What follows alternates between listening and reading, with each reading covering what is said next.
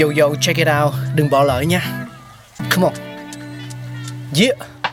Thankful we got con người sáng tạo mà sống dồi dào tình tuổi trời sao vương cao là tích tắp phát minh đầy ắp xây đắp tương lai có một không hai nhưng liệu có ai còn nhớ dùng Xin được gửi lòng biết ơn vô hạn đến những con người không ngừng sáng tạo, mang đến những phát minh mới thay đổi cuộc sống.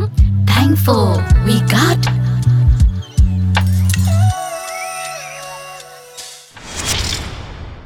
Xin chào, xin chào. Cáo đã quay trở lại trong không gian khám phá những phát minh. Mọi người đã sẵn sàng bước lên chuyến du hành tìm về quá khứ cùng với cáo chứ nào? Vèo vèo, hãy cùng gặp gỡ những người đã phát minh ra chiếc áo bảo hộ phản quang. Áo bảo hộ phản quang giúp làm giảm nguy cơ tai nạn và cải thiện sự an toàn của người lao động trong công việc. Nó đã trở thành một trong những trang bị phổ biến trong nhiều lĩnh vực lao động do chức năng, chi phí thấp và thiết kế hiệu quả. Người phát minh ra nó, cụ thể hơn là sơn vải có khả năng hiển thị cao, được phát minh bởi một người Mỹ tên là Bob Squeezer vào những năm 1930. Squeezer đã bị thương khi dỡ hàng tại nhà máy Hen Ketchup ở Berkeley, California. Các bác sĩ nói với anh rằng tai nạn đã làm hỏng thị lực của anh. Điều này đã ngăn cản anh theo đuổi ước mơ trở thành bác sĩ. Trong quá trình hồi phục, anh đã phát minh ra sơn màu neon bằng cách trộn khoáng chất huỳnh quang với sơn bóng gỗ để cải thiện sự an toàn của áo bảo hộ và ngăn ngừa những tai nạn tương tự mà mình đã trải qua. Trong quá trình nghiên cứu, Bob Squeezer được giúp đỡ của anh trai là Joe. Joe là người đã nghiên cứu hóa chất huỳnh quang trong vài năm. Cùng nhau, hai anh em sử dụng kiến thức của người anh và sự hiểu biết của Bob về nơi làm việc. Các mẫu nguyên bản đầu tiên về vật liệu phản quang bắt đầu được tạo ra. Sau nhiều cuộc thử nghiệm, hai anh em sản xuất ra loại sơn huỳnh quang đầu tiên đặt tên là Dayglow với khả năng làm cho vật liệu tỏa sáng, có thể nhìn thấy rõ trong đêm. Sau khi hai người tìm thấy một hỗn hợp ổn định và an toàn, Bob đã áp dụng Dayglow mới được phát minh vào váy cưới của vợ mình. Việc thử nghiệm lên chiếc váy tạo ra mẫu quần áo có khả năng phản quang.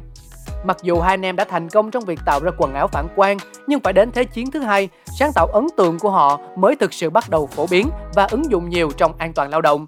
Quân đội Hoa Kỳ cần một cách để tăng khả năng quan sát của một người lính trong các trận chiến, đặc biệt là vào ban đêm.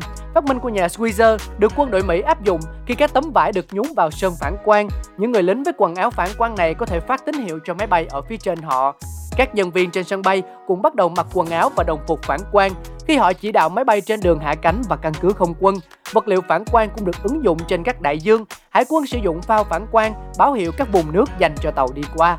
Ngày nay, áo phản quang đã được chứng minh khả năng làm giảm đáng kể các vụ tai nạn, giúp tăng khả năng quan sát trong công trường, trên đường hay trong hầm mỏ.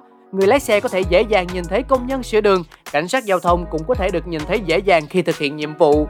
Áo phản quang ngày càng được sử dụng nhiều cho các lĩnh vực khác nhau. Những công việc có sử dụng áo bảo hộ phản quang như thám hiểm hay xây dựng cũng được tận dụng. Người bị nạn có thể nhìn thấy lính cứu hộ dễ dàng.